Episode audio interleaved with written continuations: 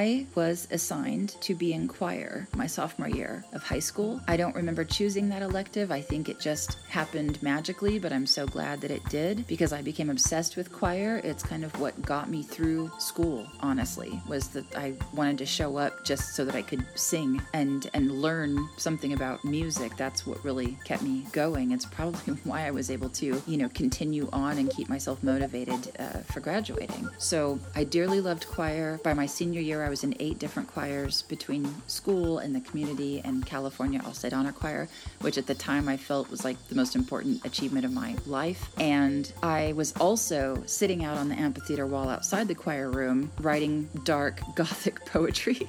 And I started noticing when I was writing that melodies were starting to arrive. Like I would get melodies along with the words. They were happening simultaneously a lot of the time. And I started realizing, oh, this is it. I'm finally becoming a songwriter.